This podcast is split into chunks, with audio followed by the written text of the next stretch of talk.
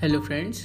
Welcome to BXT Show. This is episode 7. In this episode, we'll talk about the 4 P's model and why it is important. So, let's start with our first P.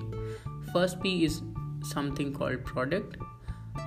The first of the 4 P of the marketing is product. A product can be either a tangible good or an intangible service that fulfill a need or want of a customer whether you are selling a color palette or a wood product or provide a luxurious accommodation it imperative that have a clear grasp of exactly what your product is and what make it unique before you can successfully market it.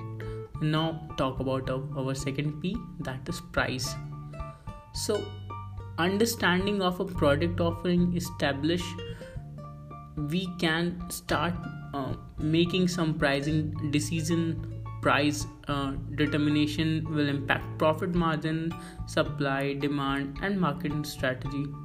Similarly product and brand may need to position differently based on the varying price points while price elasticity consideration may be influenced our next 2p now a third p something is promotion so it is like promotion look at the many ways of marketing agency relevant, relevant product information to customer and differentiative to a particular product or service.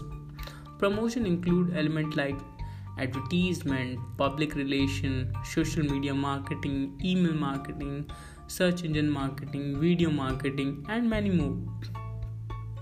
Each touch point may be supported by a well positioned brand or a truly maximize the return of investment. Now let's talk about our price.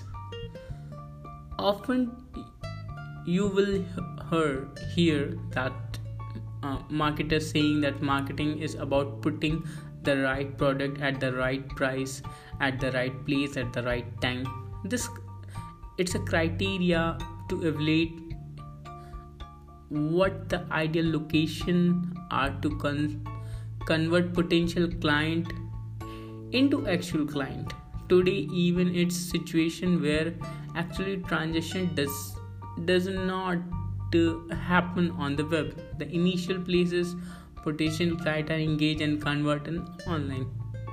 So we already discussed about the 4p and it is important in your business because because you have all the aspect of your business and you can work on that and you can create a great strategy to to market to marketize your product. So if you are into the marketing you have to apply this type of formula or not not this but there is one other concept is called 7p that we talk later on I hope you understand this. We'll catch up in the next one.